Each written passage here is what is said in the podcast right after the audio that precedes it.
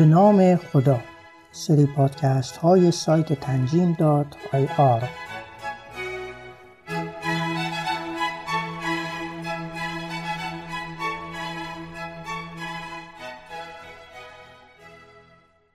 اینا یه سری پادکسته که بازخانی مقدمات کتاب کفایت و تعلیم به زبان ساده. اون مقداری که امروزه در احکام نجوم کاربرد داره.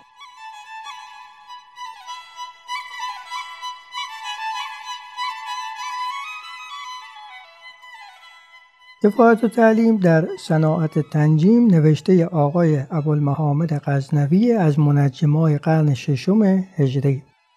غزنوی گفته قرض کتاب شناختن هیئت و احکام است. لیکن از هیئت آنچه مبتدی را به کار شود برای احکام و جز آن و از احکام آنچه مبتدی را و منتهی را کفایت باشد. میگه کتاب مقدمات هیئت رو بیان می‌کنه. اونقدر که برای مبحث احکام لازم باشه و احکام رو طوری بیان می‌کنه که آدم تازه کار یاد بگیره و استا بشه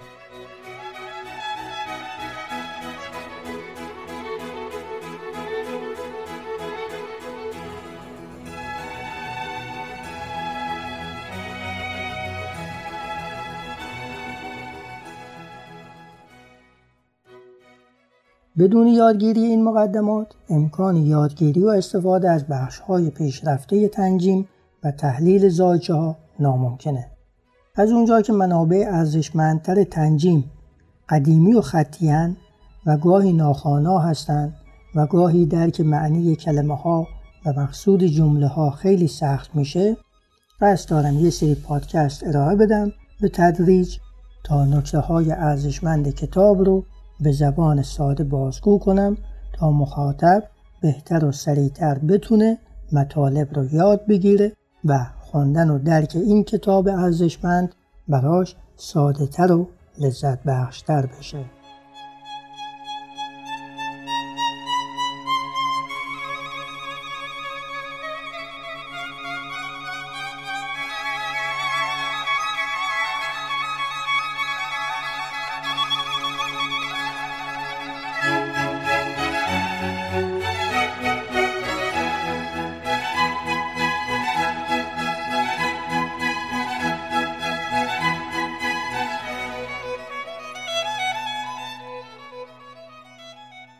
قسمت دوم فلک ها در قسمت اول گفتیم که نجوم یعنی چه؟ اونطوری که منظور منجمای قدیم بوده. نجوم مجموع ستاره شناسی و تنجیمه. مجموع آسترونومی و آسترولوژی. و یکی از اینها به تنهایی نجوم حساب نمیشه. دیگه این که گفتیم چه اجرامی در تنجیم نقش دارند و چرا؟ و کدوم اجرام نقشی ندارند و چرا؟ و گفتیم اجرام علوی دو نوعند فلک ها و ستاره ها و گفتیم که ستاره در نجوم کهن یعنی چه؟ و به اون معنی نیست که الان منجمای امروزی برای ما توضیح میدن و حالا ادامه مطلب.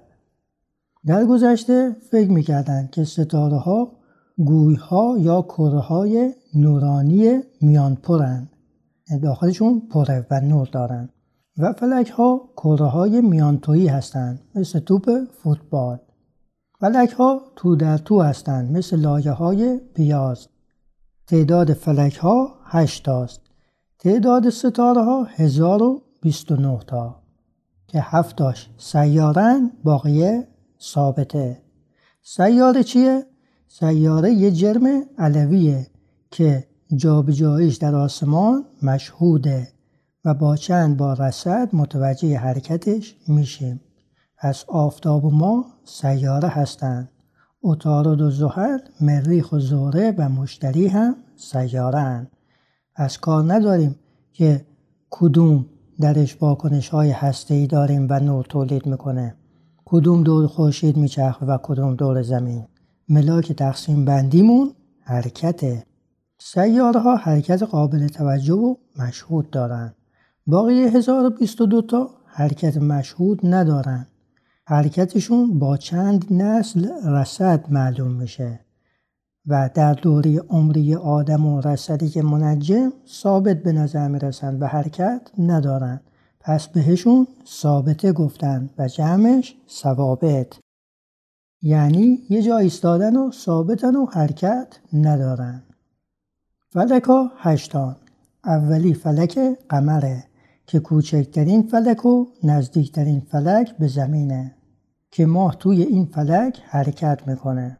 دومی فلک اتارده سومی فلک زهره چهارم فلک آفتاب پنجم فلک مریخ ششم فلک مشتری هفتم فلک زحل که زحل توی اون حرکت می‌کنه. و بالاخره فلک هشتمه که خارج اون هفتا فلکه و از همه بزرگتره و دورتر از زمین. به همین خاطر بهش میگن فلک الافلاک یعنی فلک فلک ها یا فلک اعظم.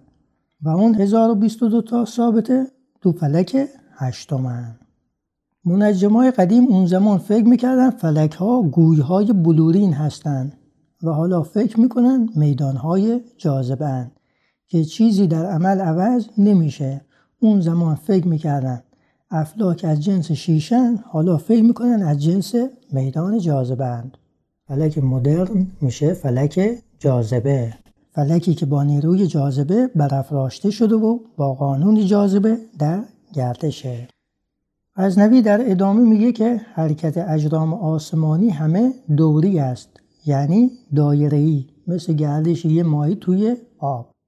البته این یه دایره شبیه دایره که ما با پرگان می‌کشیم نبوده در واقع مجموعی از دایره ها بوده که دایره یا مدار بهشون می‌گفتن. مثل دایره تدویر دایره اوج و مثل اینها. و یه حرکت پیچیده تولید می‌کردن که برایند کلیش یه دایره بوده. اونایی که علاقمندن می‌تونن برای آشنایی بیشتر سری به سایت تنجیم دات آی آر بزنن مقاله گلهای هفت آسمان. در ادامه غزنوی گفته حرکت افلاک هم دوریه مثل حرکت چرخ بر جای خود. یعنی گردش به دور محور چرخ بدون تغییر مکان محور چرخ. گردش در جا مثل حرکت اغربه های ساعت. حرکت اولی رو حرکت انتقالی میگن حرکت دومی رو حرکت وضعی. ارسطو گفته ستاره ها در فلک ها مرکوزند چون میخ در دیوار. مرکوز یعنی ثابت برقرار جای گرفته. مثل میخیه که تو دیوار کوبیدن. از نبی گفته که این حرف اشتباهه. ستاره ها تو فلک هاشون حرکت دارن که بعدتر دوباره به این مطلب برمیگردیم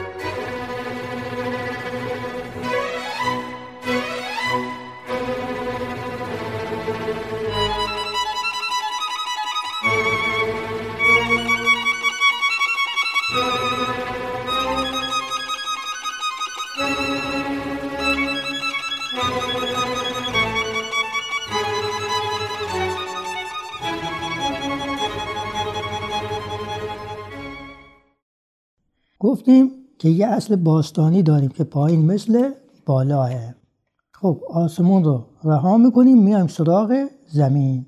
اجسام زمینی هم دو نوعند عناصر مرکبات.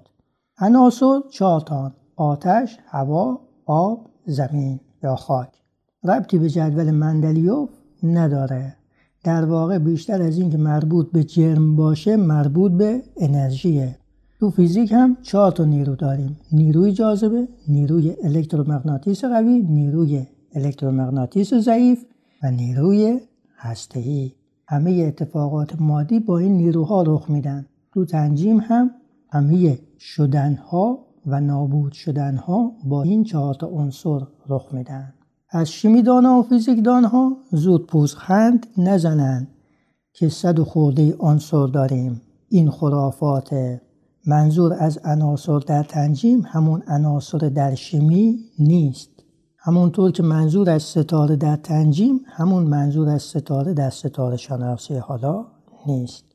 به حال تنجیم چند هزار سال زودتر این لغت ها و ترمینولوژی رو به کار برده و فیزیکدان ها و ستاره شناس ها و شمیدان ها می‌تونن اگه ناراحتن برن یه ترمینولوژی جدید برای خودشون تهیه کنن. در تنجیم زمین چارچوب مرجعه یعنی مبدع اندازگیری هامونه پس زمین رو مرکز عالم در نظر می‌گیره و اون هشتا فلک مثل هشتا توپ تو در تو هستن که مرکز همه این توپ ها با مرکز زمین یکیه. زمین سنگین تر است پس پایین تره بین عنصر بعدی آب از آتش و هوا سنگین تره پس جای آب رو زمینه. هوا بالای آبه و آتش بالای هوا. و این آتش زیر کره یا فلک قمره. و چون فلک ها همه کرویان پس عناصر هم که داخل این فلک ها قرار گرفتن کروی هستند. هر عنصری دلش می‌خواد سر جای خودش باشه. اگه به زور جابجاش کنیم بعد از اینکه زور رو رفع کنیم میره سر جای خودش. اگه مخلوط آب و خاک رو به هم بزنیم خاک میاد بالا. بعد ظرف رو بی حرکت رها کنیم اون خاک تنشین میشه. می‌بینیم که این اندیشه پایه اصل اول نیوتون بوده اصل اینرسی. اما نوع دوم اجسام زمین مرکباتن. مرکبات سه گونه هستند معدن نبات حیوان. خداوند زمین رو طوری آفرید که پستی و بلندی داشته باشه و آب به جای اینکه تمام سطح زمین رو بگیره بره تو اون پستی ها و یه قدری از زمین از دست آب در امان باشه تا مرکبات بتونن اونجا زندگی کنند. مجموع زمین و این آب یک کره رو می‌سازند که منجمای قدیم این رو از اون سایه زمین تو گرفتگی ها متوجه شدن که مجموع زمین و آب حالت کروی داره. از کلا دوازده تا کره داریم. چهار تا کره زمین آب هوا آتش هشت تا کره هم که در آسمون. افلاک آسمانی و کواکب با طرحشون نشون میدن که چه بود شدن و نابود شدنی برای عناصر اتفاق میافته. و از آمیزش این عناصر چه اتفاقاتی برای مرکبات رخ میده. که البته اینا همه تخمینه. مثل توجه به باد نما و فشارسنج و دماسنج و پیش بینی باد و بارون و طوفان. که اونجا هم تخمینه. گاهی پیش ها درست در میاد گاهی نه. پایان قسمت دوم.